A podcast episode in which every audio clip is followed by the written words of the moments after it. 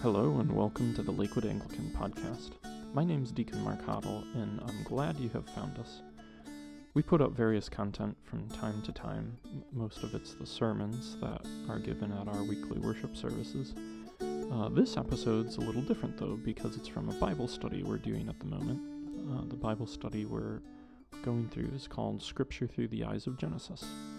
We're looking at the beginning of the book of Genesis, especially chapters 1 through 4, and using what we learn there to better understand all of the account that follows of our Lord's actions that are uh, related as the story unfolds in the rest of Scripture.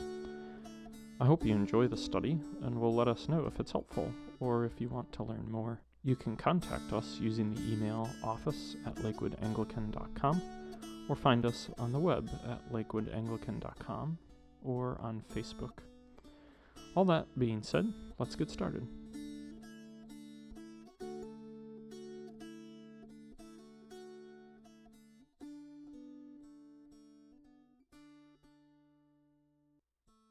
All right.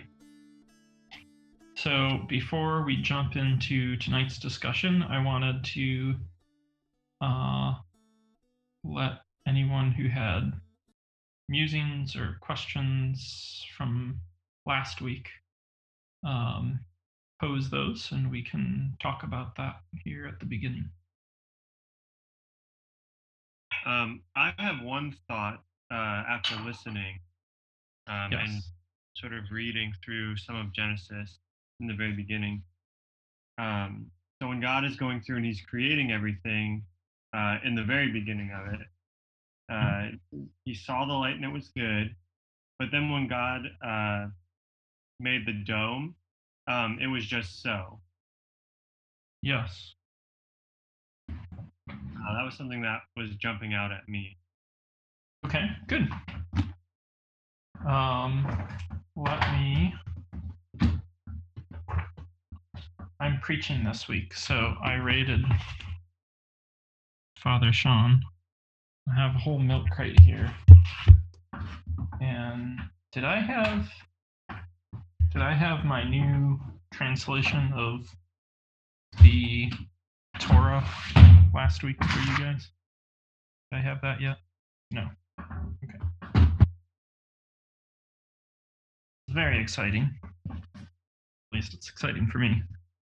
This is my newest book in the collection. It's called The Five Books of Moses. This is a translation of the Torah, or the Pentateuch as we know it, by a Jewish scholar. Um, his name is Everett Fox. So, uh, some of uh, the dedications he has in his translating is trying to keep some of the rhythms you find in Hebrew, some of the rhyming and pairing, uh, trying to carry that over into uh, the English more thoroughly. Um, so let me read that portion that Tyler's referencing here. We finished day one, right? That was light and darkness, called the light day, called the darkness night. So creation of time, or the, the distinction between time. And then it says in this translation, God said, Let there be a dome mid the waters, and let it separate the waters. Let it separate waters from waters. God made the dome and separated the waters that were below the dome from the waters that were above the dome. It was so. God called the dome heaven. There was setting, there was dawning, second day.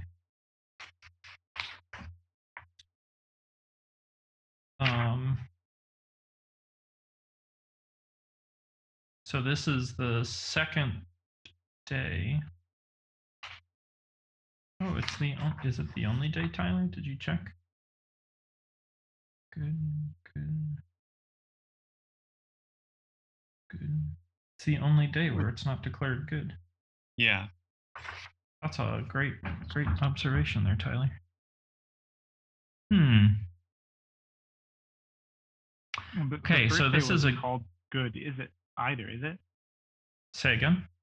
the the first day? It doesn't say it was good, and the second day it doesn't say it was good. Uh, day one, it says it was good in verse four. Oh, okay. I see. Um, so this is a great opportunity uh, for me to further clarify what kind of book we're reading. This is uh, one scholar describes this as Jewish meditation literature. So what does that mean? Um, to better understand what that means, let's go to Psalm 1 and read Psalm 1. Did anyone, incidentally, from last week, did anyone go read Psalm 1? No? Okay. That's fine. I was memorizing the Psalms a while back and I got as far as maybe Psalm 4. So I know Psalm 1 really well. Oh, good, good. That's excellent. It's great to memorize the Psalms. I found those, at least for myself, the easiest to memorize. I try and memorize them at work when I'm walking in between jobs and whatnot. Uh, okay, so who will read Psalm 1 for us? I can do it. Okay. Blessed is the man who walks not in the counsel of the wicked, nor stands in the way of sinners, nor sits in the seat of scoffers. But his delight is in the law of the Lord, and on his law he meditates day and night. He is like a tree planted by streams of water that yields its fruit in its season, and its leaves and its leaf does not wither. In all that he does, he prospers. The wicked are not so, but are like chaff that the wind drives away. Therefore, the wicked will not stand in the, ju- in the judgment, nor sinners in the congregation of the righteous. For the Lord knows the way of the righteous, but the way of the wicked will perish. Glory be to the Father, to the Son, and to the Holy Spirit, as it was in the beginning, is now, and ever shall be, world without end. Amen. Okay, why do we do that? Every time we read a psalm in the liturgy, we do that. Any guesses? Praising God. Yeah? Where do the psalms fall in our scriptures? in the Old Testament. Old Testament. Is it to sort of help us see the Trinity at work in the Psalms? Yeah. The reason why we say that after the Psalms in particular is because the Psalms are kind of the a representative portion of the Old Testament. And you get you get the three readings, the Old Testament, the Epistle, and the Gospel. And normally in daily prayer, daily office, you always end all three of those with the same ending the word of the Lord. Thanks be to God. So we're reminded every day of their equality of weight. And then, just so you don't forget that the Old Testament is truly Christian scripture, every time you read the Psalms, which ends up being representative of the whole Old Testament, you confess to the name of the Trinity and then you give him glory as a way of reminding yourself the Old Testament is our scripture and it is worthy of our attention. Um, so I don't know if you folks have ever run into it, but there's some Christians who just ignore the Old Testament and say it's not our testament.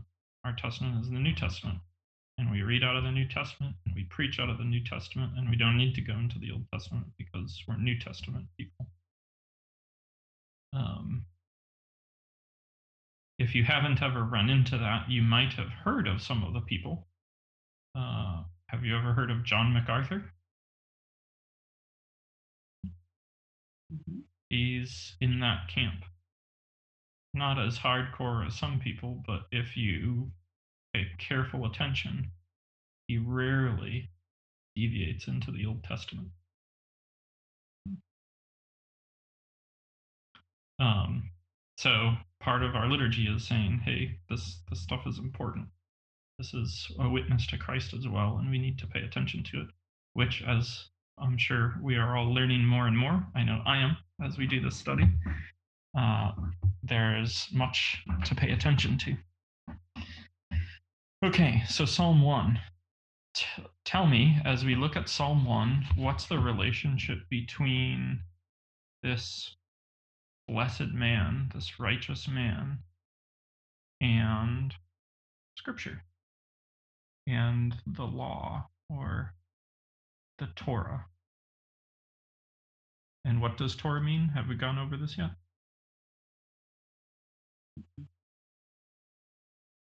No.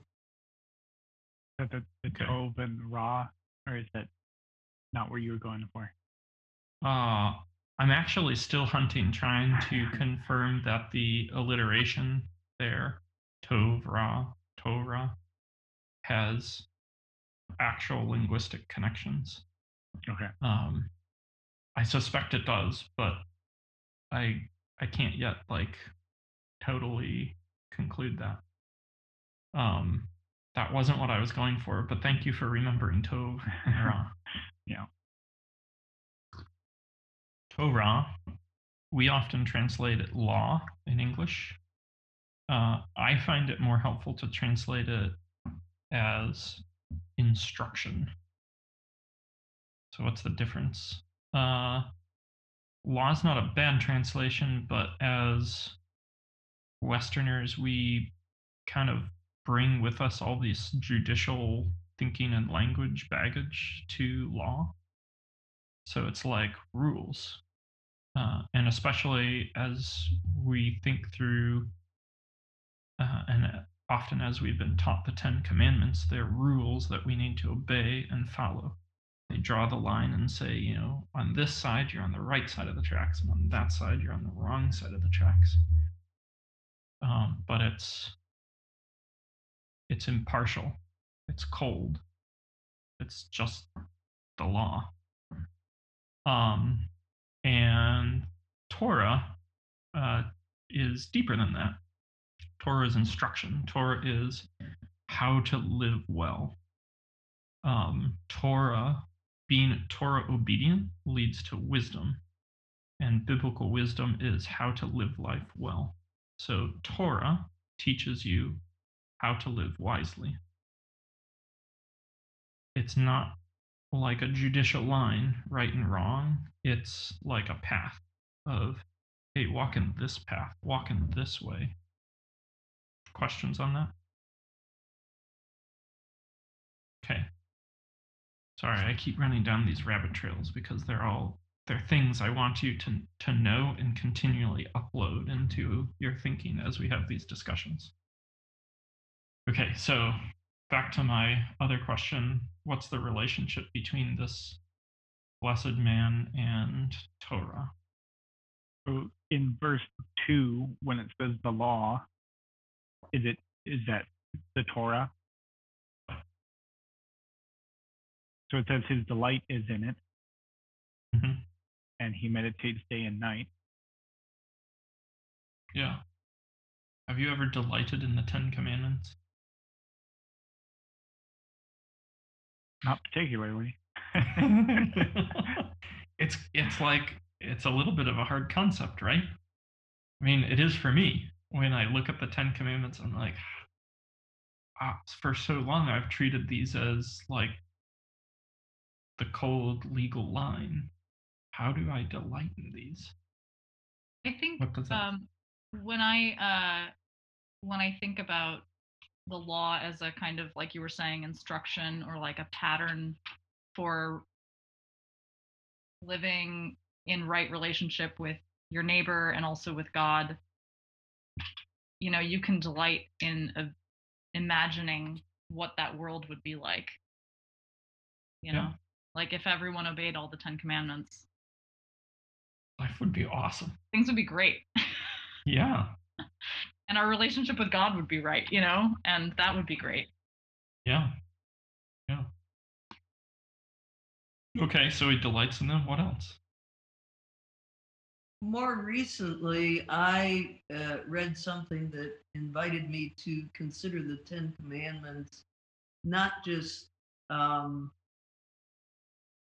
law, but a way that uh, God exposes to us his attributes, right? So he, there is no darkness in him. He doesn't lie, right? There's no shadow of turning or, you know, so if you go down and, and uh, think of the Ten Commandments as um, a gift to us of displaying his uh, magnificent attributes, even though we fall short, it makes that list uh, actually very exciting to to um, you know have the veil pulled back a little bit or be reminded of the multifaceted characteristics of of a perfect, awesome God. Um, Which, if you look at the different religions around the world, both at the time that the Hebrew authors wrote this down and even in our time, it's very abnormal. Like most of the world religions, you're trying to figure out what your God wants, how you pissed him off. Excuse my language. That's strong for me. and what you can do to get back in his good graces, right?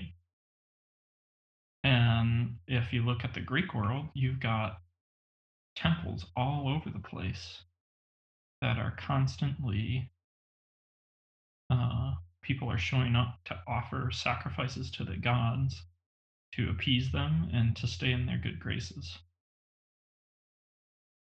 What's the most common thing to be doing if you show up at the temple in Jerusalem to sacrifice? All the sacrifices, what's the most common thing?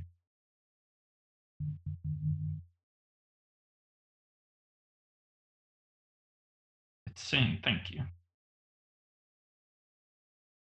You look at all the different sacrifices you can, can be giving. The most common thing to be doing when you show up in Jerusalem is saying thank you.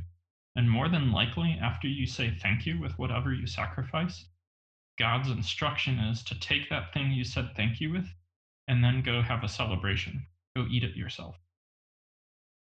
Uh, it's a very, very odd relationship compared to the rest of the world's religion. Where are you getting this from? Is this Le- Leviticus or this concept of bringing uh, a um, offering at the temple and then you say thank you and then go eat it? Or what, what are you talking about? you can find it in Leviticus or Deuteronomy. Um, Deuteronomy has a summary of all the different offerings at the beginning of it. By summary, I mean like 20 chapters. But hey, it's a summary. Um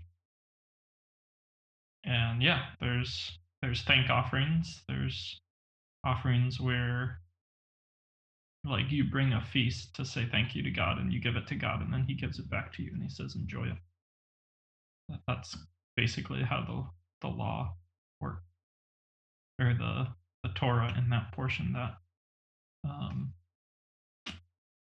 that sacrifice works. I'll find it and I'll I'll uh, have it ready for you next week. Okay. Yeah. Okay. Okay. Good. So um, I have a question. Yeah. If we, before we move on, um, I was wondering if you think that in those other religions, even though it ultimate, ultimately may feel hopeless, if or still like up to chance that even if they follow the laws, they'll be in good graces. Do you think that they would also feel thankful for those laws in those religions that they even have a chance, um, that they even have a chance to win, back favor? Um, but maybe it's not the not. I mean, it's not quite the same, but Yeah. Um, I mean, I've talked to people who aren't Christian and they feel thankful for them. Um, I guess it, it kind of comes down to what kind of thankfulness is there. Uh, like, what's the basis of your thankfulness? If you're glad that you even have a chance, that's a lot different than you're glad that you have every chance and he's rooting for you, right? mhm. Um, I mean, if you look at some world religions, if you're the Apostle Peter, life isn't real good after that rooster crows, like for eternity. And yet, only a matter of days later, Jesus and Peter are hashing that out again.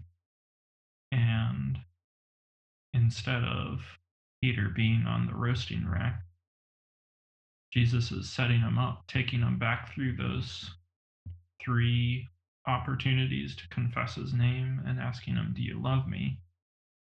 And when he says yes, he says, Feed my sheep. Like, how do you go from denying your Lord to him putting you in charge of taking care of your brothers and sisters who are his children?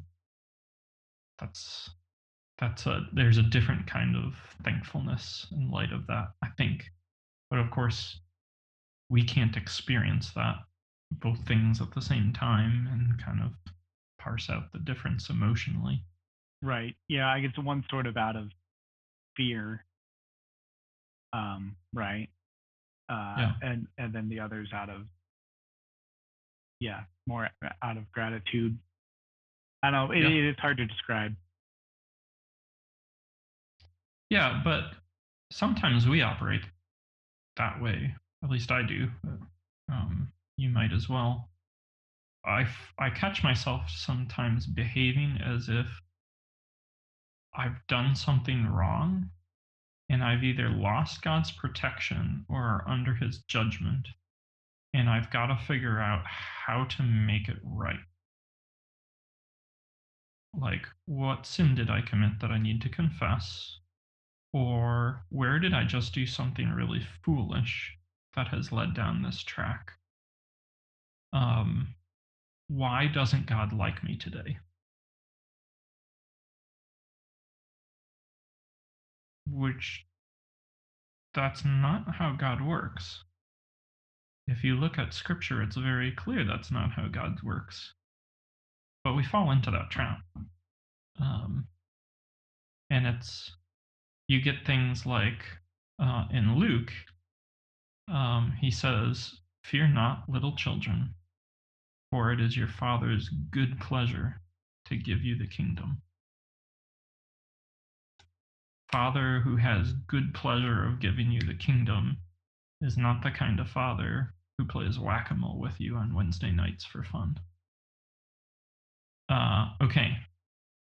We're still running down an original rabbit trail. Yeah, well, how's all this relate to Genesis?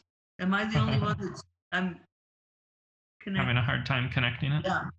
That's okay. Uh, Okay. That's because we're we're making the turn now. All right. His delight is in the law of the Lord, and on his law he Meditate. meditates. Right. So this word meditate there, it's the same word used elsewhere for the sounds and activity. Yeah, that animals or we use when we're eating our food and like chewing over it. So if you stuck a microphone in front of a cow while it was chewing its cud, and there'd be like soft gruntings and you know scrapings of teeth and whatnot, and just kind of this quiet enjoyment of it, that's this word. So um, the uh, scholar I was referencing earlier his name is Dr. Tim Mackie, and he describes this as Jewish meditation literature. And what he means by that is you're supposed to like quietly chew it, literally sit there and quietly read it to yourself and just like stew over it and let it roll through your heart and mind and come back to it again and again and again. And then go read a different part and come back to the one you are on and reflect on what you had read before based on that new passage you just read again and again and again. And you spend an entire life just meditating on all of this. And as you meditate, stuff comes out. So that's what this literature is Jewish meditation literature. We're supposed to read it again and again and again. So, Tyler, we started out by you saying, hey, on day two, God doesn't say it's good. That's weird. It's the only day he doesn't say that. And I don't know what that means, but that's exciting because if the author intentionally left that out, there's something there for us to understand. And it's it's like a little breadcrumb, a little invitation to come meditate, come chew on this. Chew on this, and you're not going to get it potentially at first. In fact, you might not get it for like five years as you chew on it. But at some point, you're going to chew on something else, and that something else is going to help you understand what's going on here.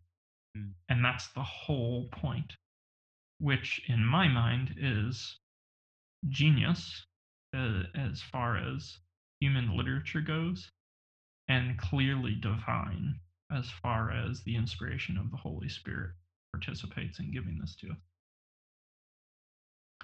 So that gets us back to Genesis. And we're going to talk about a very specific portion of this chapter this week. And to get us into that, I would like, show of hands, to ask you a question. You don't have to show your hand, but if you want to, please don't be bashful. I'm interested to know who is annoyed at times by vestments at church.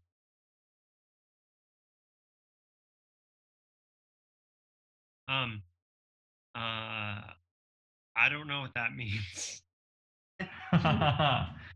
Who is annoyed at times by all the fancy clothing that we seem to put on and change and worry about what the color is and the cut of it and whether it's traditional or not? Seth is I like, oh, yes. were- I don't see you, or I don't see it as being annoyed, but I see it as being, I don't think they know what they're doing. Don't know what they're doing. Does anyone have this ever have the opinion of like, man, we are just paying way too much attention on something that isn't worth our time? Oh. Or we've I never lost track of what's attention to it. important here. No, I've never paid attention. I'm not. It, it's just not on the radar for you, Tyler. No, I. mm-mm. Okay. It, what what tradition did you grow up in? Catholic. Oh, okay, that's why it's not on the radar. I mean, very loosely, but Yeah. Yeah. Well, you've been seeing it all your life, right? uh, yeah. At some level. It's just kind of like I don't know. That's what we wear. It's nice. Yeah. Okay. So, all right, you said, yeah, uh, doesn't Uh, register. see, I'm, I'm exposing my Presbyterian background, right? yeah. I didn't grow up Catholic, so uh, it's it's much more foreign to me. Yeah. Yeah. Seth, you grew up Presbyterian too, right? Um, not Presbyterian, but evangelical, non-denom. okay. Um, and yet, like, uh, just wearing jeans, you know, or whatever. we didn't have vestments. Um, yeah. but so I mean, and I and I totally understand, or I've come to learn a lot over the years of the significance of the various vestments and the colors and all that stuff. But sometimes, um, especially in like early Lakewood Anglican days when we were much smaller, it seemed like the fuss of planning all of that and having the crew to to set everything up on the altar and you know all of that stuff was like a little bit much and maybe not necessary. Uh huh. Um, it was really funny when I did this class on Sunday and I asked who was annoyed by the vestments. Father Sean and I were the only ones who raised our hands. and the two of us are like, You're kidding, no one else? Um, so we'll we'll come back to vestments, and I'll explain later how that connects to what we're going to read tonight. Um, and we're going to spend our time in day six. So we're going to read Genesis uh, chapter 1, verses 24 through, let's go to 31. Who will read 24 to 31 for us? I can read. Great. And God said, Let the land produce living creatures according to their kinds the livestock, the creatures that move along the ground, and the wild animals, each according to its kind. And it was so. God made the wild animals according to their kinds, the livestock according to their kinds, and all the creatures that move along the ground according to their kinds. And God saw that it was good. Then God said, Let us make mankind in our image, in our likeness, so that they may rule over the fish in the sea and the birds in the sky, over the livestock and all the wild animals, and over all the creatures that move along the ground. So God created mankind in his own image. In the image of God, he created them, male and female, he created them. God blessed them and said to them, Be fruitful and increase in number, fill the earth and subdue it, rule over the fish in the sea and the birds in the sky, and over every living creature that moves on the ground.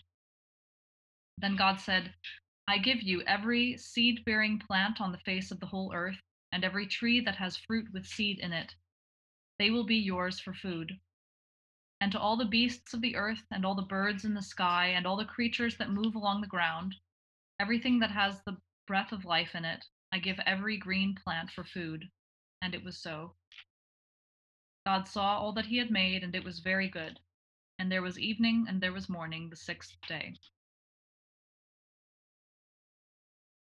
Thank you. So, um, I want us to just make observations about these people that God makes. Uh, we're going to make observations. We're going to state facts about these people that you see in uh, Scripture. And once we're done stating facts, then we're going to get to the fun part of asking questions about those facts. So at the beginning here, uh, I know it's hard, but put your tunnel vision on and stick to the facts, trust the facts. So tell me about these people that God makes. He makes them in our image and our likeness. Okay. And they have dominion over the rest of creation. Okay. They're male and female. Yep. He blessed them Okay. and, And what he- was the blessing? well to be fruitful uh, and increase in number Okay. uh, and subdue the earth. Yeah. Mark, is, is there any significance to the, the us, let us make man in our image? I mean, who, who who's with God here? Welcome to an ancient debate. We'll talk about that in a minute, but that's a good observation, Ken. Anything else you see about these people? They have green plants for food. Yeah. Uh, they're instructed to subdue the earth. Yeah. One more observation. Is in in um, I guess this is a question, but it, it says it was very good. So I'm not sure if he's specifically talking to the stuff he created on this day or everything beforehand as well. Uh, yeah. That God saw everything that he had made, and behold, it was very good. Yeah, so um, the, I think the observation that comes out of that is there are a lot of good things, but it's not very good until these people show up in the story. Fair? Right. Right. Yep. Okay. All right. Good observations. Now the fun part questions. So let's start with Ken's question. Uh, it's an ancient debate. What's going on there with God saying, Let us make man in our image? Um, there's a couple of options. Uh, one is what's going on here is the royal we, the royal plural. And so when God starts talking, he talks in a royal plurality, calling himself we and us instead of me and my, purely for the sake of um, them him being a royal entity. So that's option one. Uh, option two is this is a divine uh, revelation of the Trinity. And you've read so little of this meditation literature yet that uh, you don't realize that's what's going on. And this is actually a confession of the Trinity in Genesis chapter 1. And if you were to read the rest of this and reflect on it, if you came back here, you'd realize that the plurality in this particular verse is talking about the Trinity. Um, so that's option two. Uh, option three is God is talking to his divine council. So you see a number of times in scripture where God seems to have like this throne room like situation where he has kind of courtiers hanging about. Uh, probably the most famous is the beginning of Job, where it says the sons of God showed up and presented themselves to God, and the Satan was with them. And God's like, hey, Satan, how's it going? Where you been? And thus kicks off Job. So this this divine throne room setting where it's God and all these people hanging out, um, but they're not people; they're something else. So some sort of angelic presence going on. Uh, you see this in other really weird places. Uh, there's one account um, in I think it's in one of the kings, um, where God goes to the divine council and is like, hey, I've got to take this king out. How are we going to do it? And then they have this debate between themselves. How are we going to take out this king? And finally, one of them steps up and says, I'll take care of it. I'll go put a false uh, word in the mouths of his prophets that tells him that if he goes and fights, he'll, he'll win when he'll actually die. And that will lure him into the battle. And God goes, Good, do it. And this divine council member goes and lies to the king through his uh, oracle prophets, and the king, thinking that God, the Lord God, has promised him victory in battle, goes to battle and dies. and you're like, that one's weird. Um, so, all that to say, what could be going on here is uh, God is talking to his divine council, and he's saying, okay, guys, we're going to make this new thing, and let's make them in our image, in our likeness.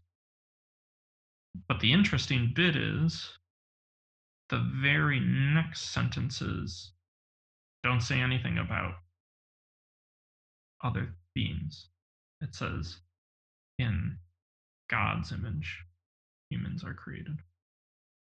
Um, if also, this is I was wondering about that because I mean, if it is a sort of angelic council, um, do we have any understanding that the angels are made in God's image? no, specifically, they are not made in God's image. We, humanity, are the only ones made in God's image. Which so if God is saying let us and for, and also that that the angels would help God make man. Maybe that's not necessarily part of maybe you don't have to to argue that to argue that that's what that he's still somehow bringing them into the process but i don't know The so rem, remember what we said about Genesis 1. Genesis 1 is training ground, right? In this chapter, and it's really Genesis like 1 to 4, but heavily in Genesis 1 and 2.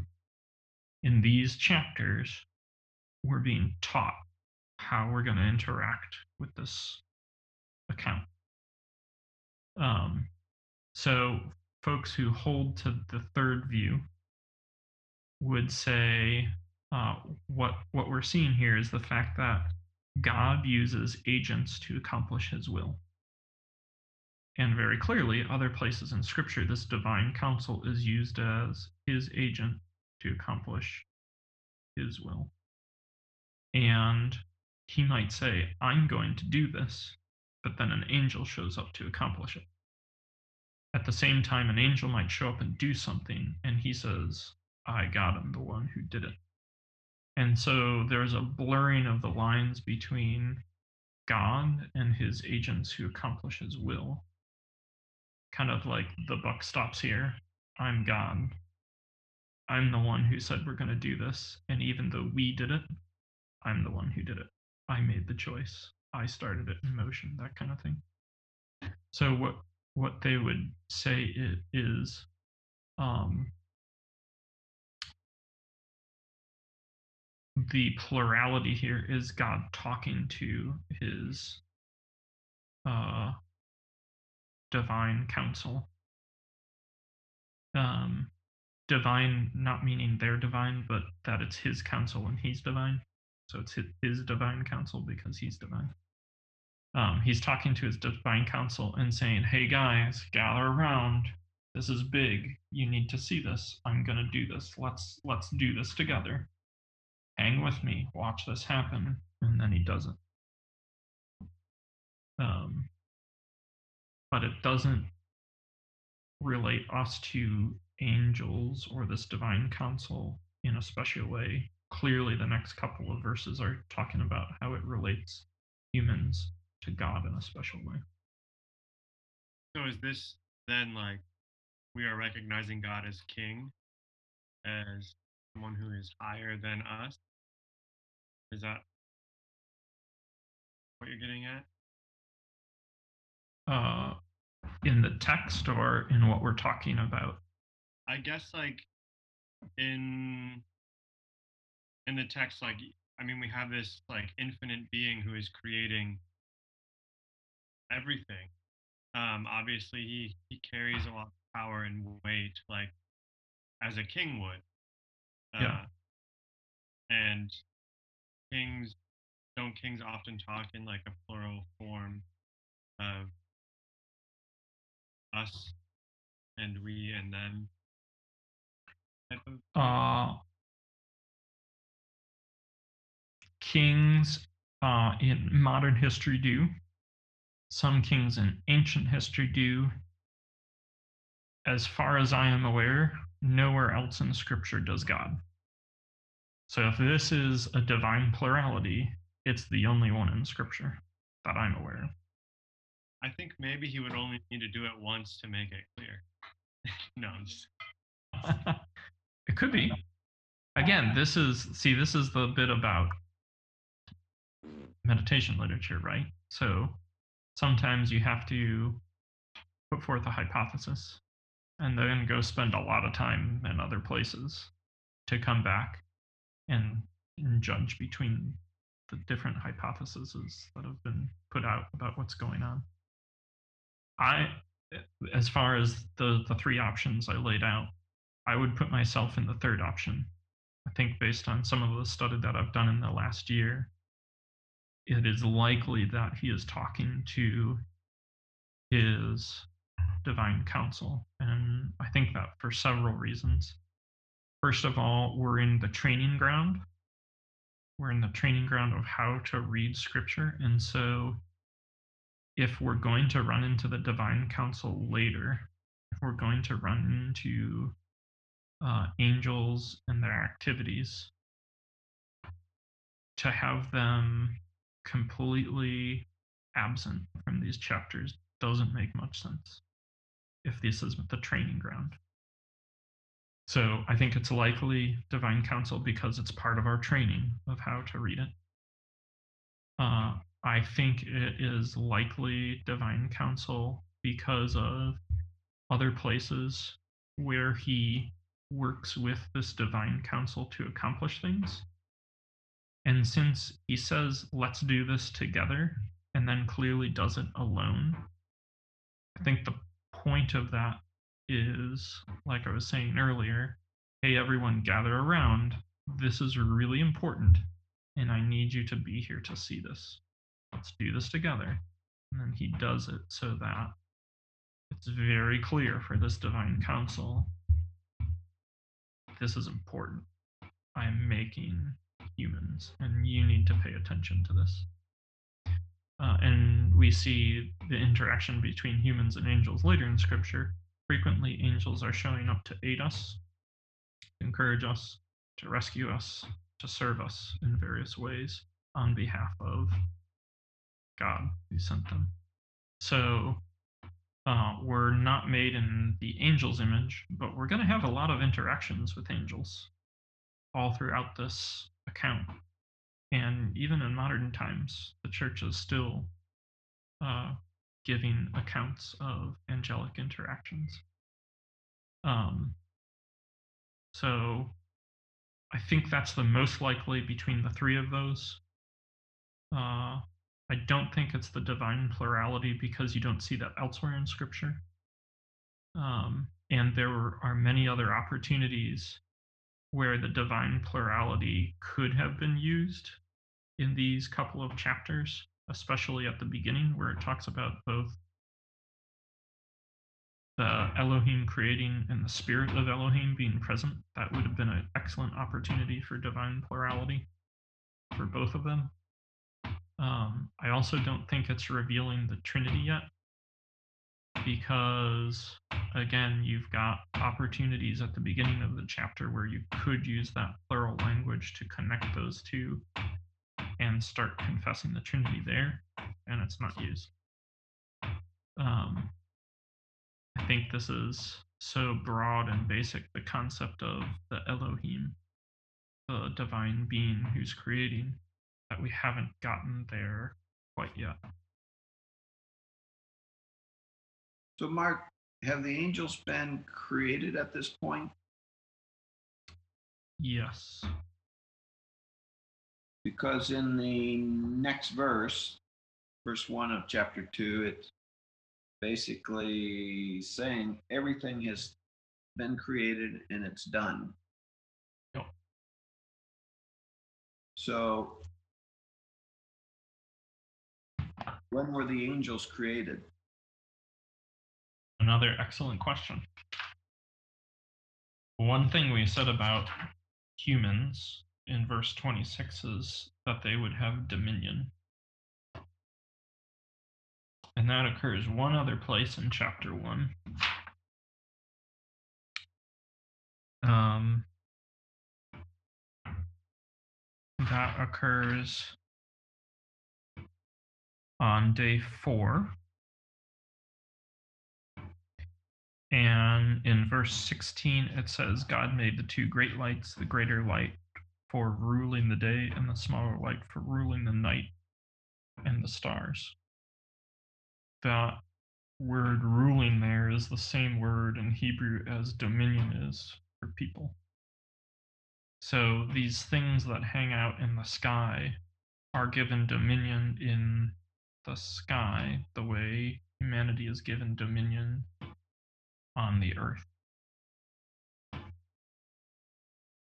That's kind of interesting. Now, if you're an ancient Mesopotamian uh, or Palestinian, Canaanite, Babylonian, whatever, um, the stars are gods, right? So Genesis 1 being, I think, polemical here is saying you all think they're gods, but they're not gods. They're created by the God, and they have dominion up there. But what's the extent of their dominion?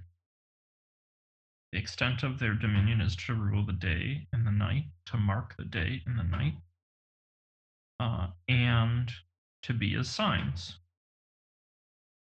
To be as signs for set times, for days, and for years. So, so their responsibility is to mark time and give instruction to people, to man, on when to do certain things. Uh, so in verse 14, where it says, that they may be for signs for set times, for days and years, there's a technical term in there that we'll run into later in the Torah when Leviticus starts telling us when to have festivals at the appointed time. It's that it's the same word here in Genesis 1. So these lights in the skies are telling us when to do things to remember the works of God. And they have dominion to do that. Nothing else in creation besides humans is given dominion. Um, so uh, put aside your 19th and 20th century hats that stars are big burning balls of hydrogen gas out in the vacuum of space. Because if we import that to the text, we're being like rude Americans showing up in France expecting people to speak English to us and point us to the local McDonald's. So if we set aside our scientific understanding of stars and say, how does the author of Genesis, how is he helping us understand the reality of creation using these things? If my neighbor thinks that star is a god, if I dwell on this, I'm coming to the conclusion that God has created something that moves around up there. They're doing this they're constantly walking around and doing this dance. That is here to help me do something that I'm responsible for doing. So, as far as when were they created, I think that this uh, day four is essentially the account of the creation of the spiritual heavenly beings. questions on that. That that's taken me like eight months to wrestle with, wrap my mind around, and begin to get comfortable with. So, uh, if that sounds very uncomfortable to you today, that that's totally fine. Um, this doesn't have to do with that necessarily, but in the light of like the order in which God is going about creating each one of these things in creation, like all obviously leading up to the creation of of man and woman, but like is there significance to that order? And like is there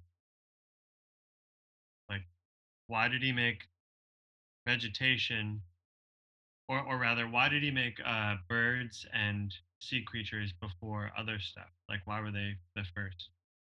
Yeah, Go go for it. Uh, is that there the parallel between the first three days and the second three days? That no.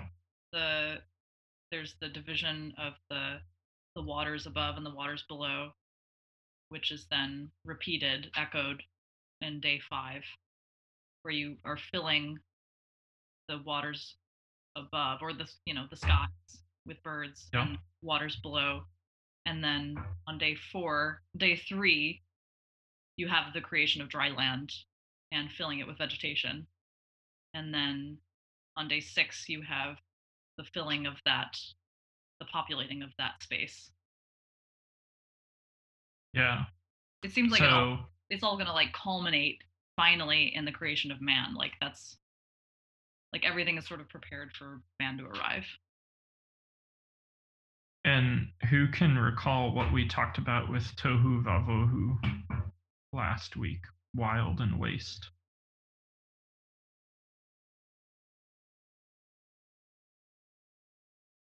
Or it might say in your translation, formless and void at the beginning of the chapter. That was like uninhabitable. Yeah. So there's no order and it's not inhabitable. Right. So God establishes order, which then brings about abundance. Well, I don't think the abundance happens until man's created. But uh as Co-creators who continue to cultivate and unlock creation. Yeah. Um, we'll get there on page two. uh, but yeah, so uh, if if things start out and things are formless and void, they're unordered and uninhabitable, and it's just this empty wasteland. No one wants to live there. These are the terms used for deserts, like deadly deserts and other places of scripture. Like, I don't want to live there. You can't live there. It's it's not habitable. And so, uh, as we walk through the days, the first three days is all about God establishing order and, and ordering these places and setting it up so that it is habitable, not just habitable, but like nicely habitable. And then the next three days is God going about filling these habitable spaces. So we've gone from something that's tohu vavohu, wild and waste, to something that's lush and inhabited. Um, this is one of the reasons. Uh, I think it was after the we kind of closed down the standard hour and a half, and then we started our extra half hour, uh, where we talked about uh, creationism and is Genesis chapter one uh, is the intent of Genesis chapter 1 to convey to us the historical reality of a six day creation. And um, I posited that it's not. Uh, it's it's just not on the author's radar. That's not what he's concerned about, of whether or not it actually took six literal days to create creation or not. Um, it's it's completely possible that it did take six literal days to create creation. Uh, that I'm not arguing for or against that. What I was saying is, I don't think the author has his sights set on that. His sights are set on this tohu vavohu and God's response to something that isn't good, where it's uninhabitable uh, and emptiness. And God's reaction to that is that's not good. We need to do something about that. And so he creates order and then he fills it. And everything's good, but we don't get, as Seth observed earlier, we don't get to the point where it's really good until mankind is created. So I'm going to do a little bit of a data dump here for you. I'm going to give you a, uh, a speed word study and uh, some information, and then we're going to reflect on that a little bit. Uh, so if you look at humankind, there's there's tons and tons going on here. Um, one of the big things is that we're made in God's image. So the word there used for image um, is a curious word. It's not a single use word. So you would imagine if we're so special and we're made in God's image, um, you m- might only encounter this in Genesis chapter 1. Um, and you certainly wouldn't encounter it again, perhaps with people. Um, but that's not the case. You run into it a, a fair amount. Um, the next time you run into it is with Adam when he has a son after his own image. Um, but the then there's like a really long pause, and then the next time you run into it, we're describing something that's a little bit awkward, and we're gonna read it. We're gonna jump forward to First Samuel, First Samuel, Second Samuel. Hang on a second. Uh, Second Samuel. I was right to begin with. You know, there was this one day I thought I was wrong, but I wasn't. Thank you for some of you who got that.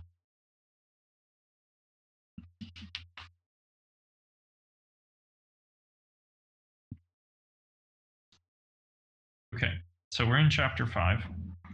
Uh, do y'all remember the story of the time when the Philistines made off with the ark? Nods or nots? Yep. Yep. Okay, so they make off with the ark, they capture the ark, and they take it to back to their temple and they put it in the temple with Dagon, their god, and Dagon keeps falling down and worshiping in front of the ark, which is kind of unnerving to them. So they keep setting Dagon back up and uh then they come in the next day and Dagon's got both his hands and his head cut off, and they're just like, all right, you know what? We should give this back. This is a little too distressing. Let's give this back.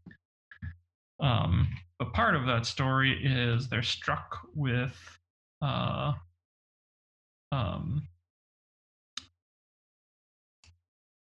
two uh, and the word just flew out of my mind. I'm hunting for in the text.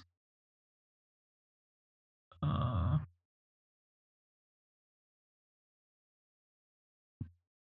plagues. First or Uh, second well- Samuel chapter five? First Samuel First chapter. Five. Oh, okay, okay, got it. Okay. Yep. Sorry. So one of the plagues they're struck with is tumors, and the other plague they're struck with is mice. So when they go to give this back, when they finally decided this really isn't worth it, let's just let's just give it back. Um, they're like, so what what do we need to do to be healed? Um, and I'm in six verse four. They said, What is the guilt offering that we shall return to him? And they answered, Five golden tumors and five golden mice, according to the number of the lords of the Philistines. For the same plague was on all of you and on your lords. So you must make images of your tumors and images of your mice that ravage the land, and give glory to the God of Israel. Now that's very interesting.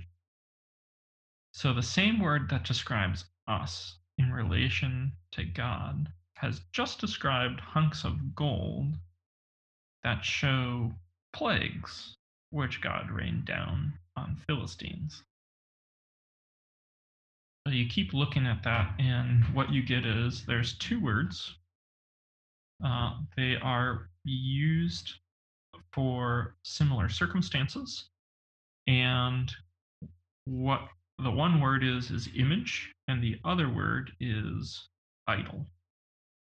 So in the Ten Commandments, where it says, "Do not make idols," it's that second word, and and that term is different than the first because it's a term of um, creation. So uh, it's it's a carving term, literally a carving term. And in, in some of your translations, if you looked at the Ten Commandments, it might say, "Do not make graven images, like carved images." So one of them is a carving term, and one of them is a term of representation, and that's this word that we're encountering in Genesis one. But they're used; they they're like a they cross purposes. You can use them interchangeably in the situation of idols. So if if you look at that and you get a cup of coffee and take a long walk and think about it for a while, what you end up coming to the conclusion is people are idols. Now you have to scrub the negative connotation of that term and take it just at face value. An idol is a representative of something. Okay? In in the physical form. So in uh, Israel's history, Israel has this real problem of making physical representations of both Yahweh, God, Allah, the golden calf at the bottom of Mount Sinai, uh, as well as foreign gods that they go make this wooden image and then they worship that image. Um, they've got a real problem doing that. Juxtapose that with Genesis 1, where Genesis 1 is telling us God made male and female in his image. So, what's that saying is we, people, are his representatives on earth to execute his will and to show his ways and have them present and active on the earth.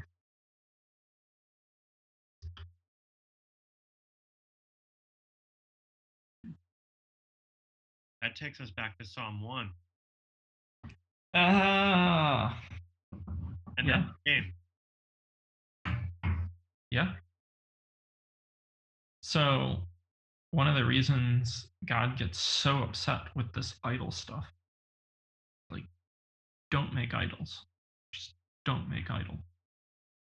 Part of it is he's saying, look, you're you're showing to me dishonor. When you run to these foreign gods, he calls them whores, adulterous women. Uh, he's got this image of Israel and himself, and Israel is his wife. And he talks about it, like in Hosea, as his adulterous wife who goes and just runs around and hangs out with all these foreign gods. It's it's a very it's a very painful image. Uh, it's it's a, a deeply hurtful image in reality. Um, so he's saying, look look at your relationship with me and what you're doing and saying to me. But at the same time, he's turning around and he's saying, look at it, you. You're debasing yourself. Why would you, my images, grovel at the feet of other images? You are my representatives in this earth. And you would go and bow before the representatives of foreign gods? Why? Why would you do that to yourself? Don't do that.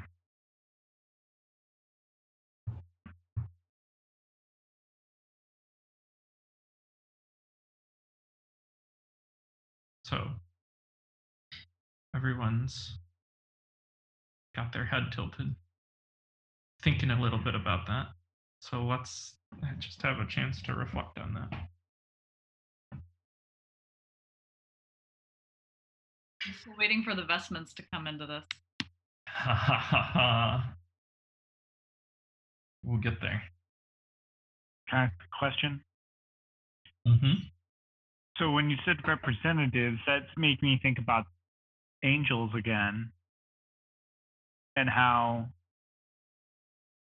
we said that they weren't the angels are not created in God's image, but the angels are representatives that do God's will.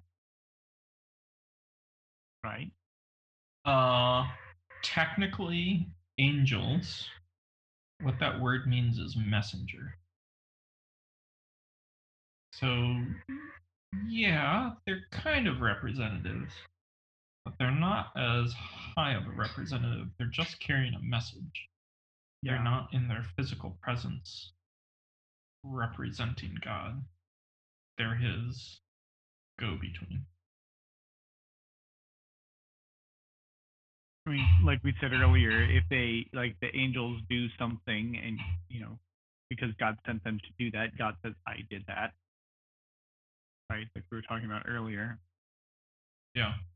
So I guess in that way I was kind of thinking of they're they're sort of representing him. I guess not necessarily.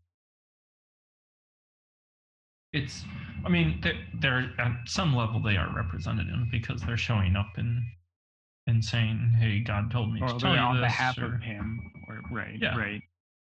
but they they do not share the space of being his his images on this earth the same way we do they're in a different category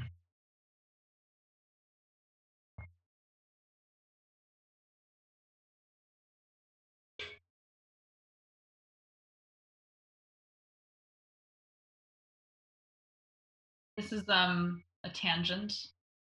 Um, but do humans end up? I don't know. It's this is such a never mind. This is I. I'm gonna save it. Saving the question for another day. it's okay you can pose it and then we can shelve it I well, I'm just thinking about um the spiritual beings that are created and whether there's a kind of fall of the spiritual beings and whether humans whether there's some relationship between the idols that humans worship and fallen spiritual beings. That's a good question. But it's not really addressing what we're talking about right now. So It's tangential. We'll get there, but that's a good question. okay. Is that like saying that we're like the second go around, or like like God created the angels, like they messed up, and then like He created us, like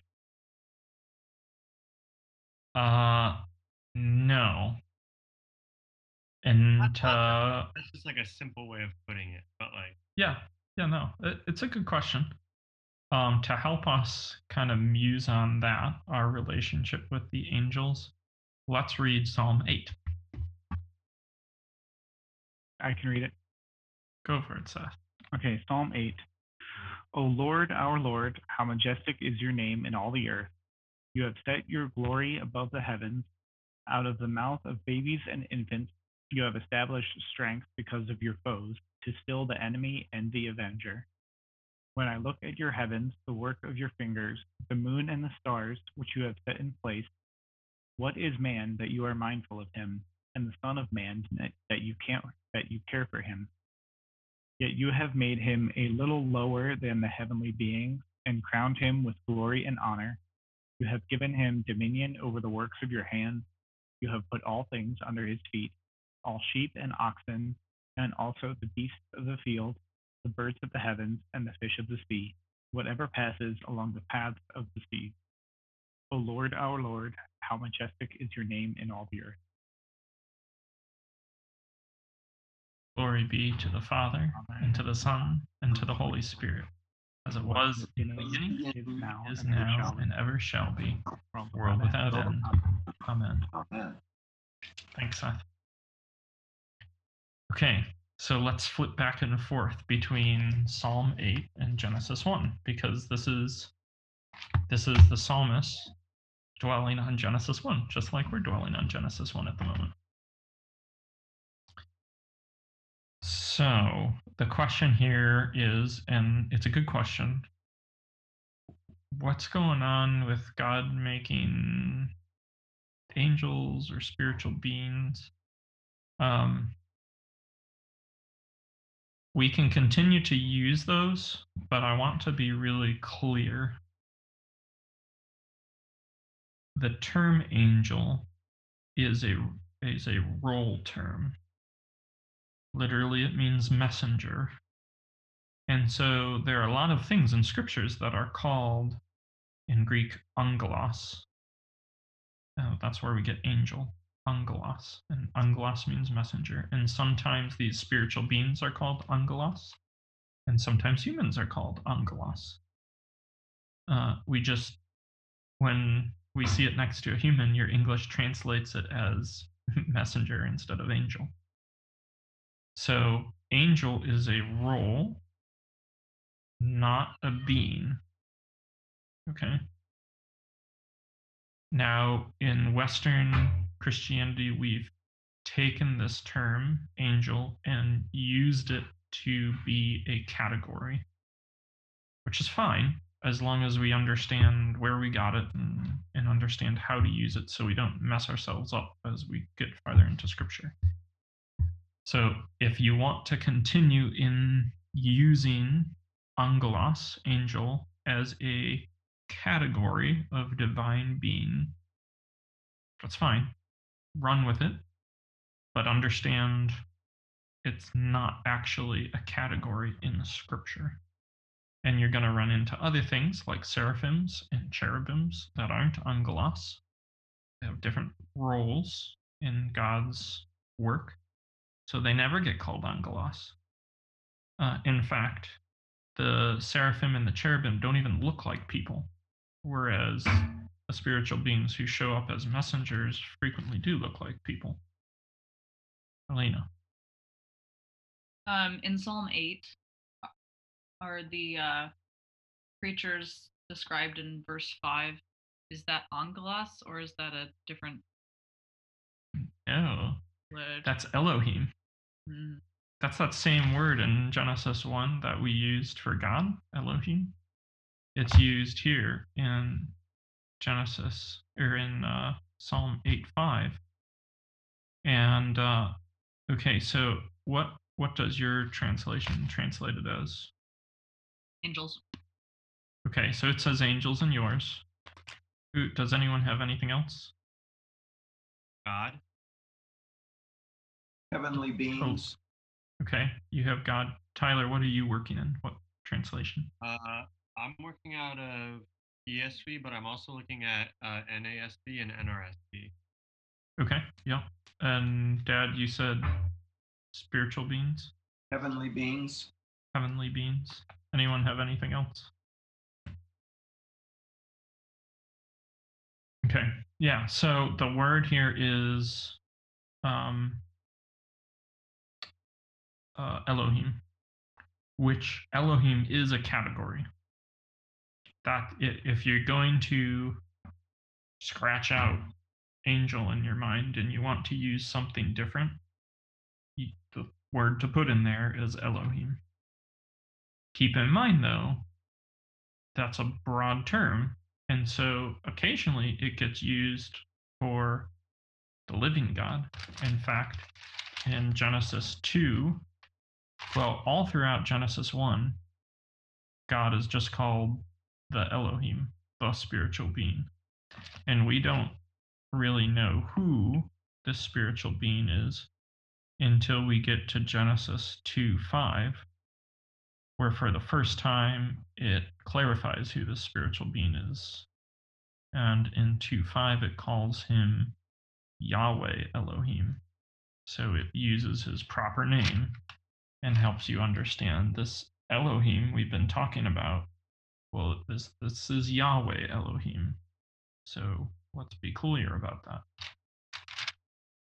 So in Genesis or in Psalm 8:5, Tyler, the reason why one of your translations says you've made him a little lower than God is because the people overseeing that translation know the connections and probably for the most part throughout your translation whenever you run into Elohim they treat it like a proper name of God and translate it as God which is also problematic because God is the word most frequently used to translate Elohim in scripture for us in English. Um, and we have been taught to treat it like a proper name. And it, often it puts it as a proper name. So if you look at Genesis 1 1, in the beginning, I'm sure all of your translations say it's God created the heavens and that God is capitalized. But um, it's it's not a proper name there. Um, It is. Am I? I thought I was muted. Um, it's interesting because I was flipping through some other translations, and which one? Oh.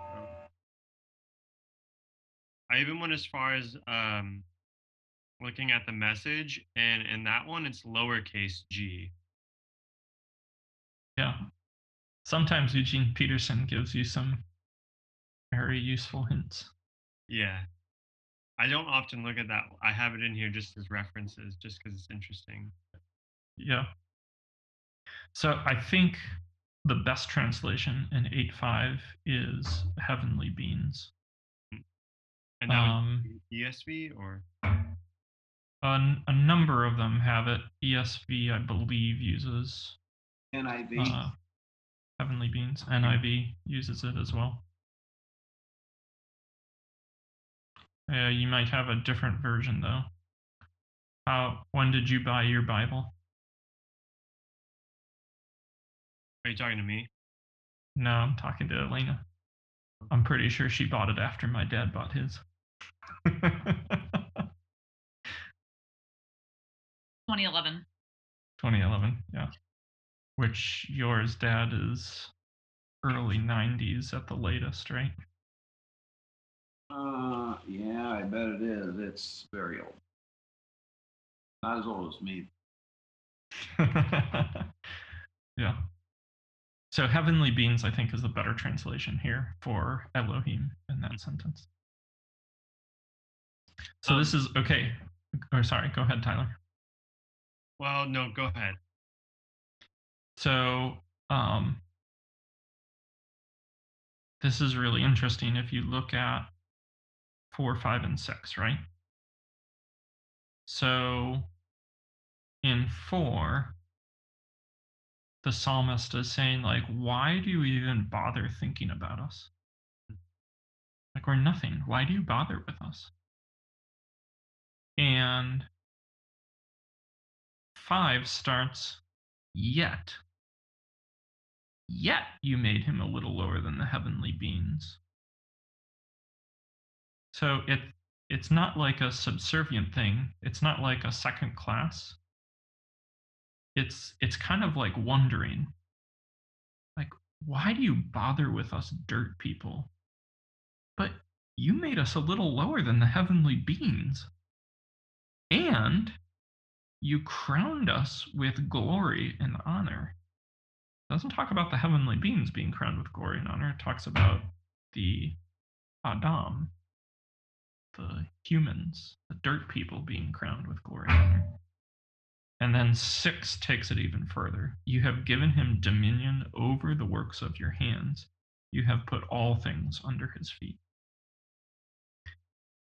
So if the psalmist is um, reflecting here between spiritual beings and Adam, Adam, dirt people, and he's paying attention to dominion. Let's go back to Genesis 1 and pay attention to dominion, which we've talked about already, so this should be pretty straightforward for us.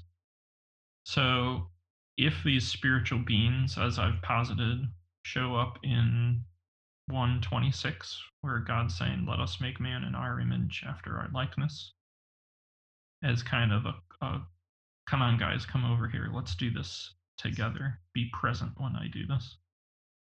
And the creation of these spiritual beings shows up on day four, which starts in verse 14. What's the difference between their dominion and our dominion?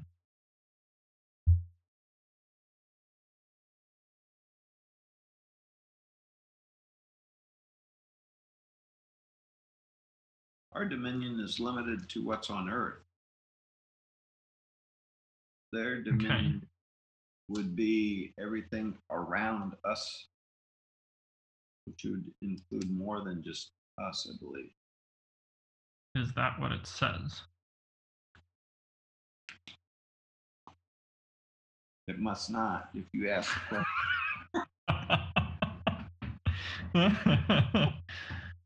I suppose I should have used my uh vaguer. Where do you see that in the text?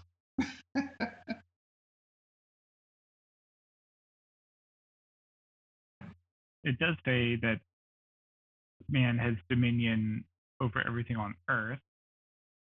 Yeah. I mean, I guess it, it includes birds of the heavens. Um, Yeah, that's weird. Because that's not our dwelling place. It's true. Who dwells in the heavens? God. Elohim. The Elohim. Yeah. And yet the birds who go into the heavens, who has Yep. dominion over them? Last week, didn't you guys talk about how like heavens could be also a general term for like just like what is up there, It is. Yeah. like the sky? Yep. The stuff up there, the heavens.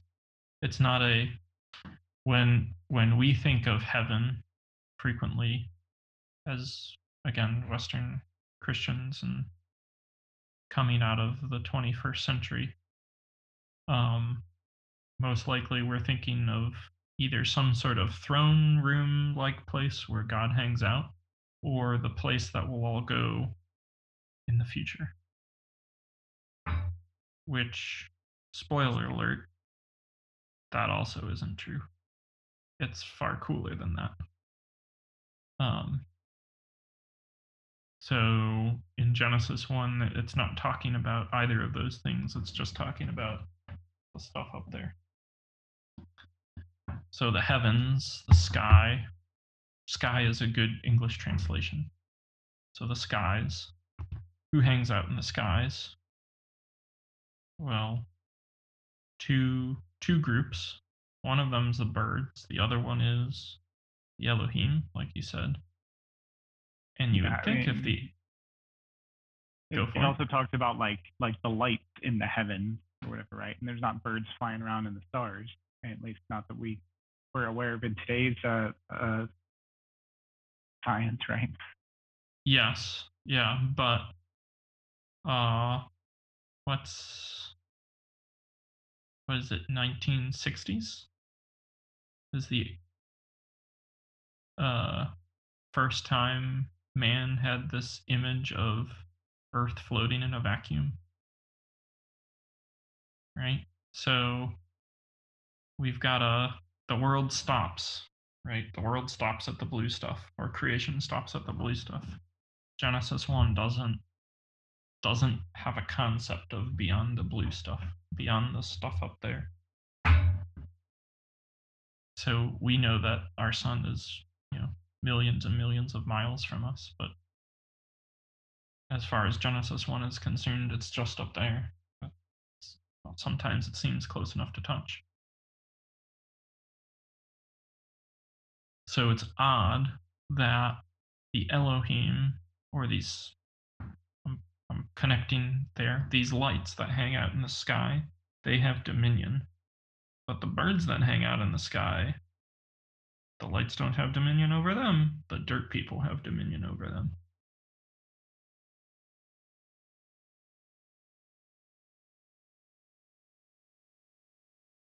Go for it, Tyler.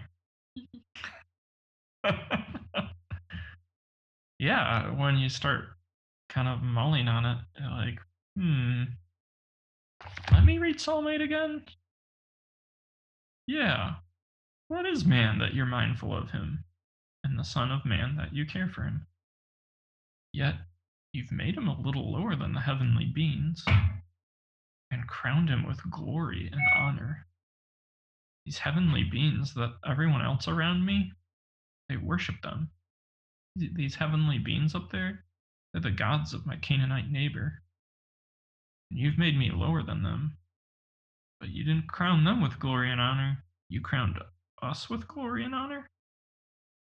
You gave us dominion over all the works of your hands, even the birds?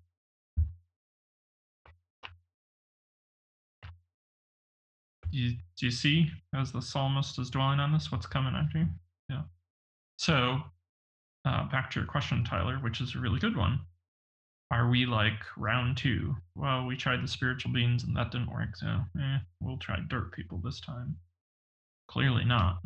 Clearly, there's something really special about us being dirt people, yet crowned with glory and honor and given dominion beyond anything we seem to have right to have.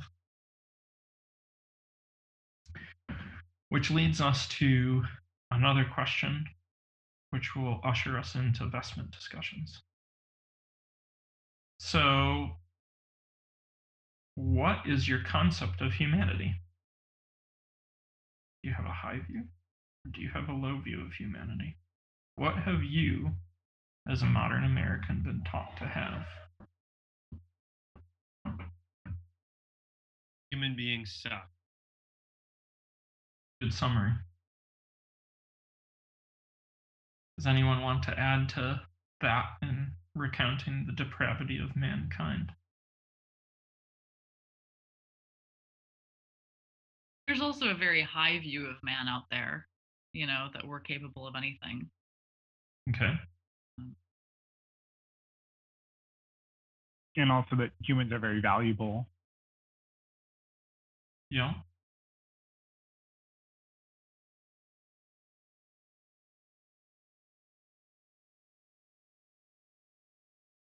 Any examples of the high views of humanity? Celebrity. Okay. I was gonna go. Yeah. I was gonna go with Dostoevsky, but you know, uh, just when he talks when he talks about sort of the like the feeling at the end of the 19th century that like like mankind, the sort of Ubermensch like mankind can't be stopped. Yep. You know, like all we need to do is just sort of keep perfecting who we are and um we can do anything. I think we it's sort of like a um Tower of Babel kind of mentality, you know. Yeah. So, um, it, if you want to take that, what Elena just said, go read the Tower of Babel and pay attention to the where where the word head shows up. Like head. That's a fun one. Go do that sometime.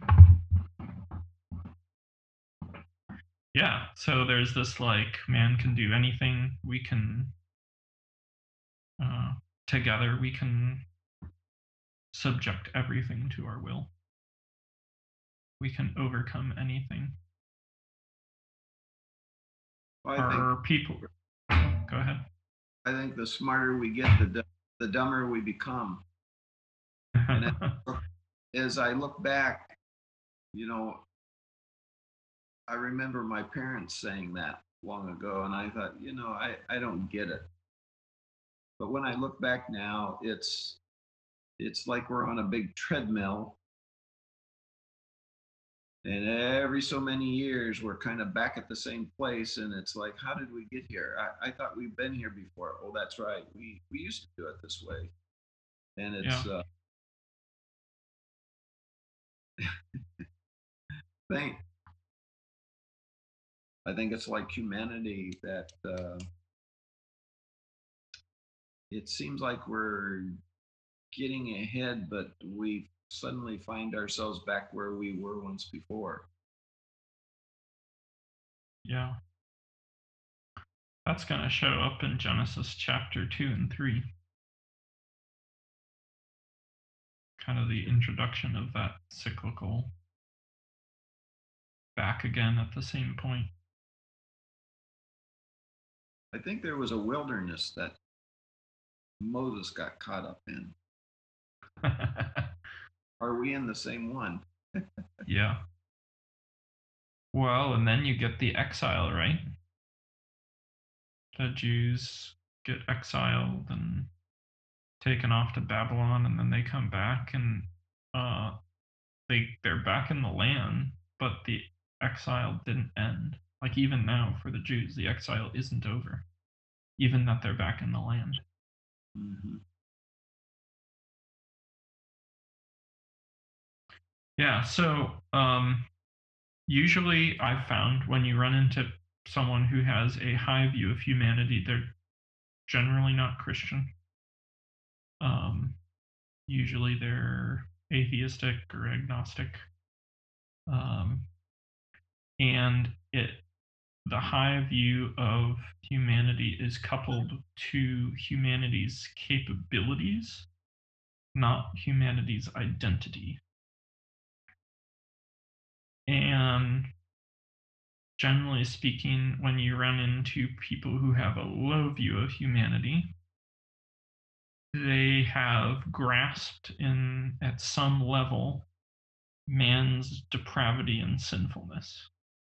They might be Christian, they might not be Christian, um, but they've they've seen that, and they've seen that it outweighs the man's intellect and ability to to conquer things. So, does our concept of humanity or our um, view of humanity, high or low, does that seem to match Genesis chapter 1 and Psalm 8?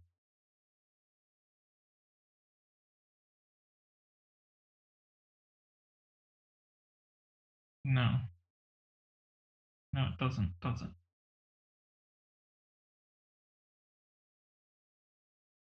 Um, I don't know if you guys struggle with it, but um, in the New Testament, when it talks about what happens to us when we've been joined to Christ, uh, when when it says things like "You're seated in the heavens with Him," uh, when it talks about us being new creations, new creatures, and uh, children of God, uh, of co inheritors uh, in creation with Jesus, like equal inheritors with Jesus.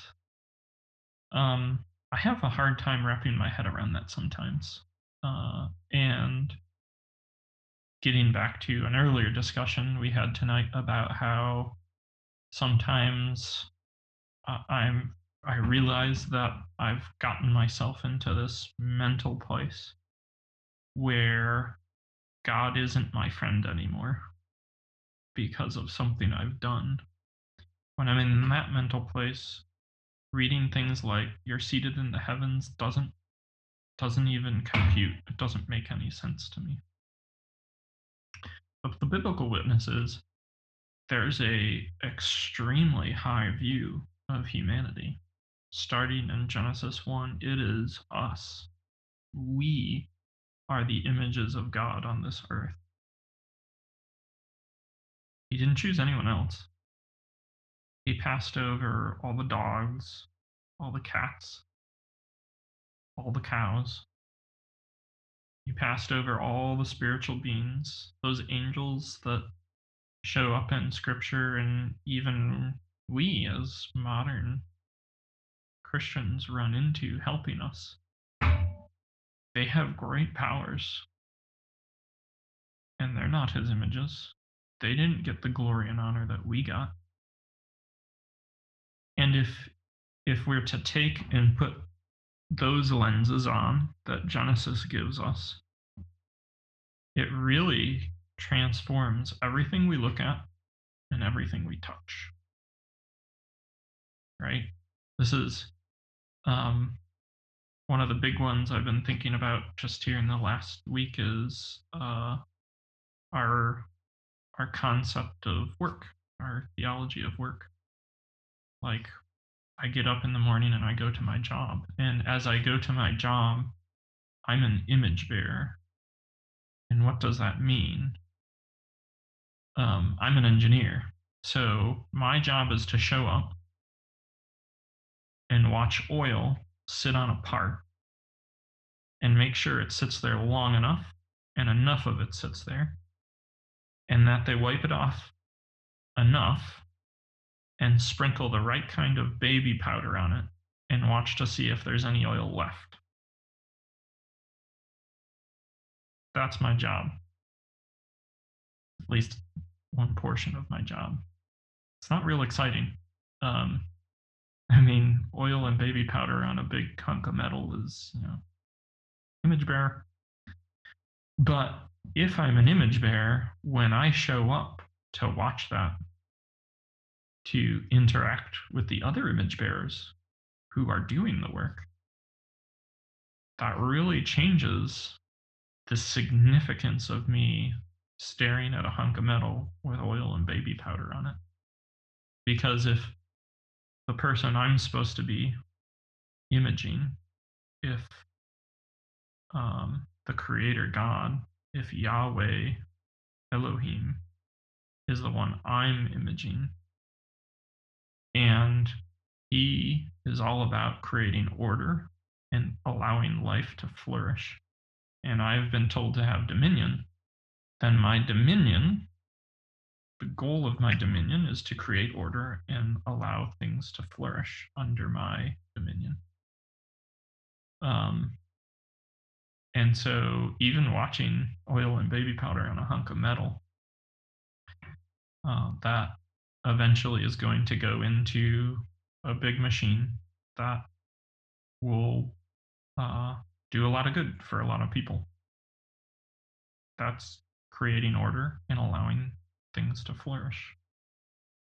I don't even have to talk to the people next to me, and I'm executing my role as image bearer, just as all of you, whether you're going to work or retired and pursuing other things, being God's image bearer enriches and deepens the the glory of all that you put your hand to.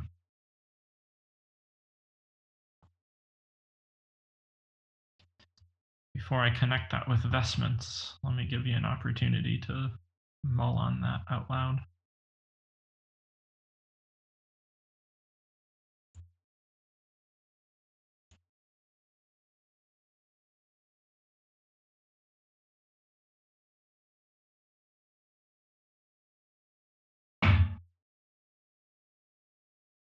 One might ask then if if we are to have dominion over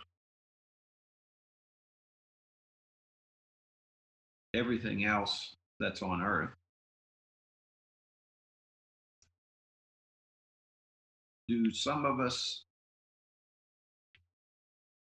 try to dom- to be uh, dominion over our counterparts in a Yeah. and that can be in a good way or in a bad way, but um, maybe that's where ego comes in and influences how we react to others. Mm-hmm.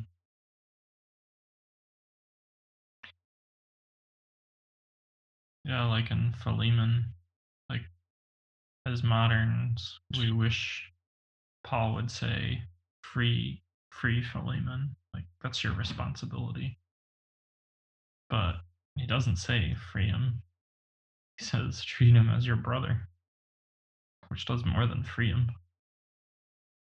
Um, not only does it put in motion just you can't hold someone as a slave who's your brother. You really believe who God is and you really understand that we're his images. You just can't. Uh, but it allows an opportunity for Philemon to be the image he was called to be. And though he might be subjected in slavery for a little while longer, he's being the image bearer that he was called to be. He's taking care of someone else, helping to create order and allowing them to flourish. I think that's one of the reasons why Paul tells slaves, like, don't try to escape. It's okay. Haven't stolen your image bearer role. You can fulfill it just fine right where you're sitting. You have not been demeaned by that. Uh, but when things run off the rails and we take that dominion and apply it to each other as image bearers, It's ugly. It's very ugly.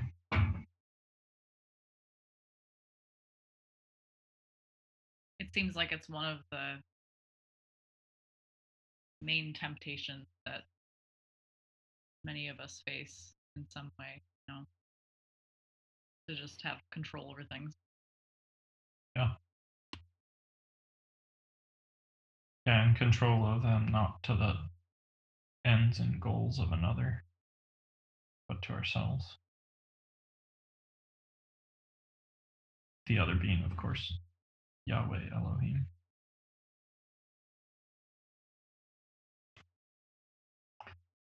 So, bringing this plane in for a landing, vestments. Sometimes I'm really annoyed with vestments. like super annoyed with vestments. Um, because I have that feeling of I just there are far more important things to be paying attention to than whether or not I've got this thing on the right direction. And it's really hard to figure out what the right direction a dalmatic goes on. oh, do I have this on the right direction? And am I wearing the right color of pretty fabric? Especially if five minutes before the service, not paying attention to what color the altar was, I set up with a completely different color. And Father Sean's like, uh, Mark? You set the wrong color. And then I've got to go run around like a chicken with my head cut off, changing the color right before we start so that I'm in a good spiritual place as we begin walking down the aisle. Uh, sometimes that's very annoying. But what's the point and purpose of all these fancy clothes? Well, first of all, whenever someone puts on, especially one of the Eucharistic vestments, the dalmatic, which is what I wear, uh, I like to call it the nightshirt. Uh, the chasuble, which is fa- what Father Sean wears, I call it the dress because he has to wear a dress, but I at least get the nightshirt. And then there's the tunicle that the subdeacon wears, which is just like the dalmatic, but it doesn't have two bars over it. Um, what's what's the point? Uh, because the first deacons, the, the first time deacons wore dalmatics was in Rome. There were seven deacons in Rome, and the emperor gave those deacons permission to wear the dalmatic. Now, the dalmatic was actually a civil servant's garment at the time. It was a civil servant garment of Rome, and it marked someone out as the servant of the people. And so it was a huge honor for the emperor to extend the privilege of wearing a dalmatic to deacons because effectively he was saying the church is so important that these deacons are not just the servants of the church, but we see and recognize that they're the servants of all the people of this empire, whether they believe in it or not.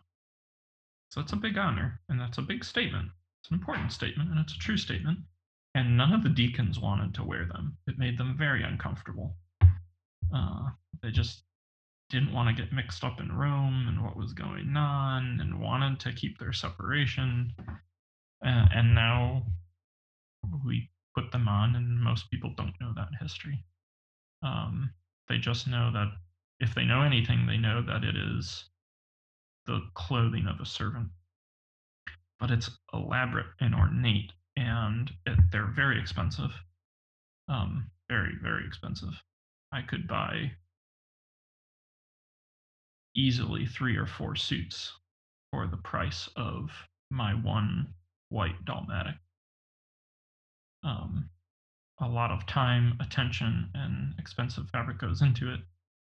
And when these are put on, part of the point of the liturgy is the person who puts it on ceases to be themselves and their own identity and becomes the thing that that article of clothing marks out. So when I put on my dalmatic, I'm no longer Deacon Mark. I'm the deacon, which means servant. I'm the servant. I'm the one there to serve everyone around me. I take care of the altar and so that the priest can do his role and not have to worry about that. I take care of the reading of the gospel, and we do a gospel procession, and I serve the people to remind them that our responsibility is to take the word of God and the relationship we have with God out of the church and take it out into the world. And that's what's going on in the gospel procession. I leave the altar, I leave the place where God resides with his people, and I walk out into the congregation. And for a moment, you play the role of the world. And I remind everyone hey, we constantly be, need to be taking the gospel out into the world. This is our responsibility. That's specifically why we process the gospel, because the gospels aren't just the four gospels. The gospels stand in for the whole gospel from Genesis to Revelation. And there is a very, very high view of humanity as the images of God, as brothers and sisters, co inheritors with Christ, children of God. And that's why we take the time to put on such beautiful garments and to take care of them and to respect them. Not because the people who wear them are more in people more important than the people who aren't wearing them in the service we respect them and take care of them and wear them because the people who wear them are the representatives of the people who are watching.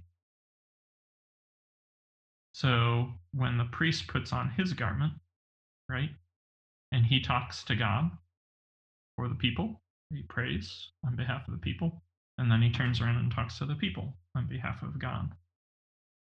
Well, that's the role of the priest yeah.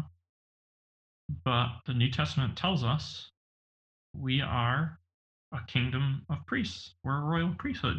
That's what we say in our baptism join in the royal priesthood.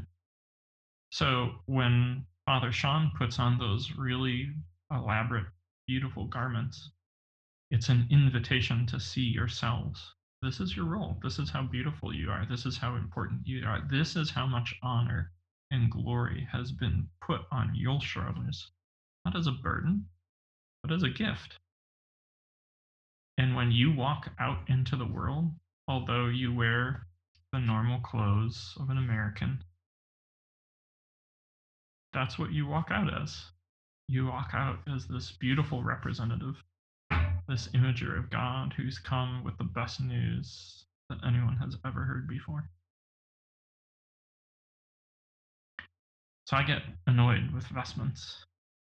But the point of vestments is every time we see that, it's trying to, to get us to upload all that stuff out of Scripture, to take all these realities, these truths that are witnessed to in this book, and bring it back to mind because we need that reminder frequently. We forget it.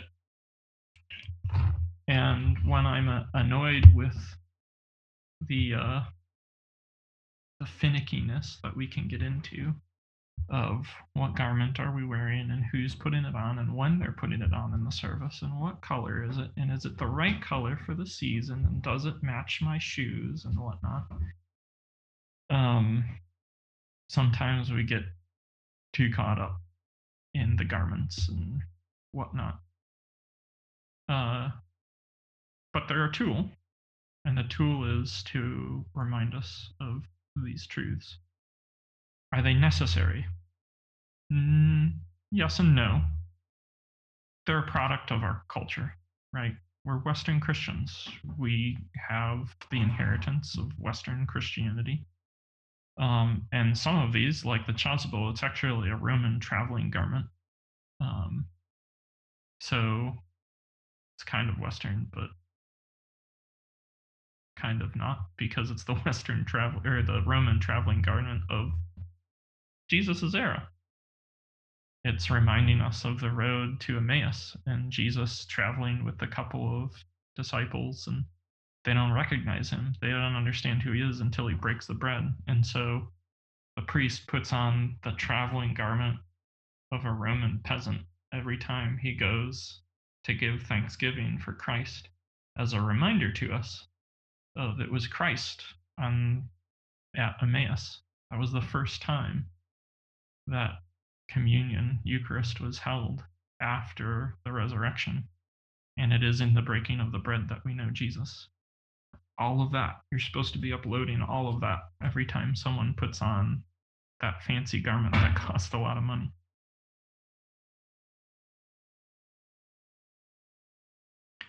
So you might still get annoyed at them sometimes. I know I will. But now that you know that, they also might actually be more helpful than they were before. Uh, and I hope that we, as the people who wear them, some of them are clergy, some of them are not.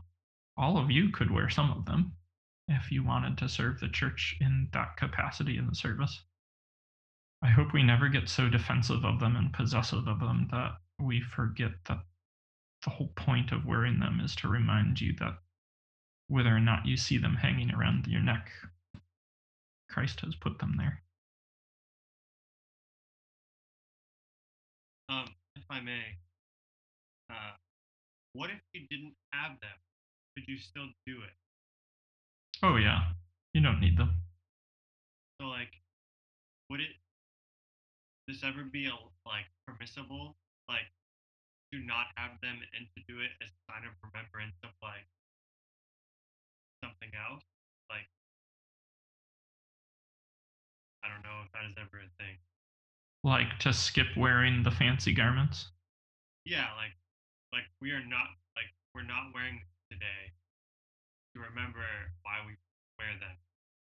I don't know. Does that make sense? I mean, the majority of the year we don't do everything. Uh, and in fact, in Lent, we completely skip them for portions of it.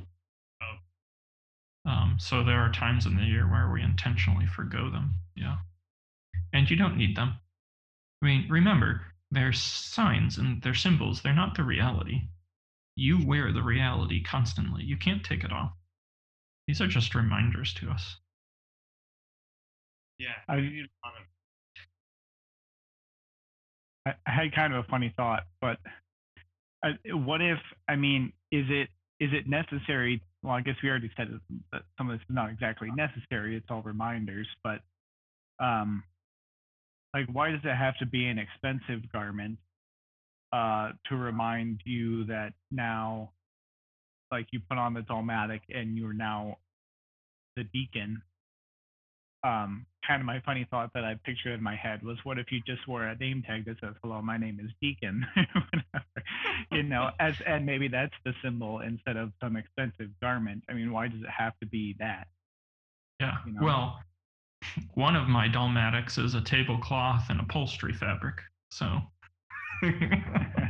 not all of them are that expensive. Um, yeah.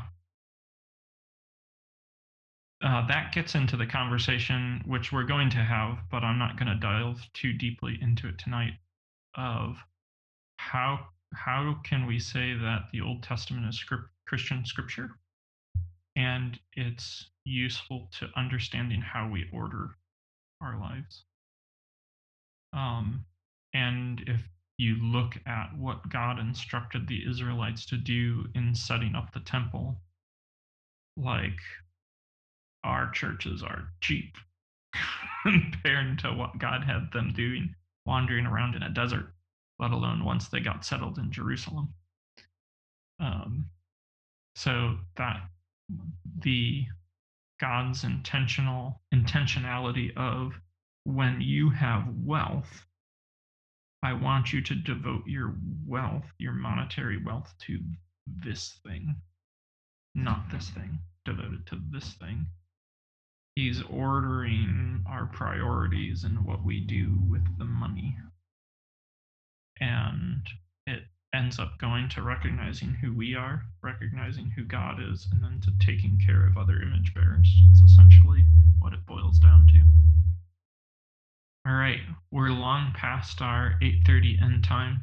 Um, I didn't pause at 8:30, and I apologize. I, I mean to pause there and say, all right, if you need to leave, you can, you can go.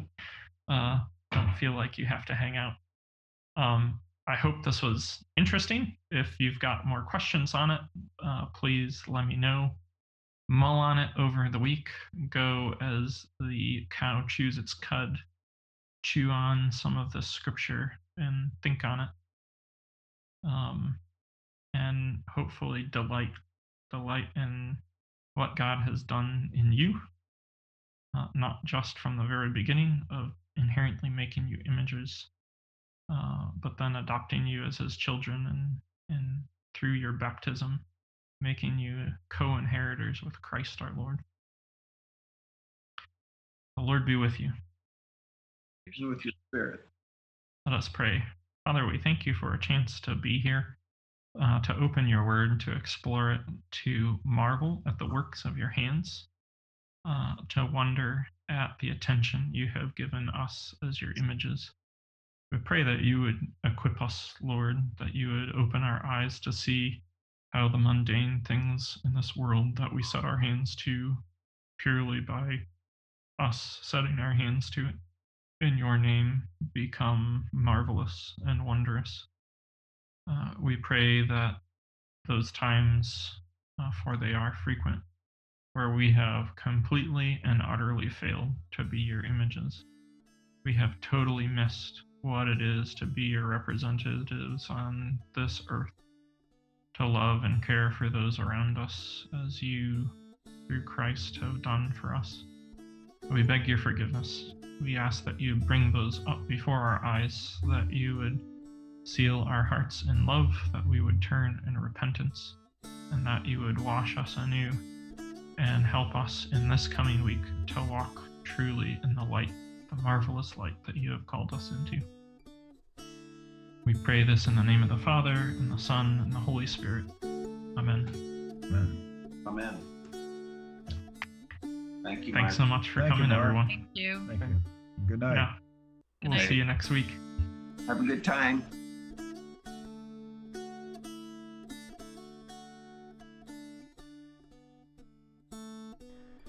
Thanks again for joining us. We hope this has been a helpful and encouraging time hanging out with myself and some of the other members of our congregation who were walking through this portion of Genesis. You know, we believe that the story of the Lord's activity throughout time to care for, to forgive, and to renew His creation, and especially people, His image bearers, has practical wisdom for our moment in history and we hope you've gotten to know Jesus a little bit better through this time that you've spent with us. We hope you join us again for our future episodes and continue learning and growing with us. God be with you.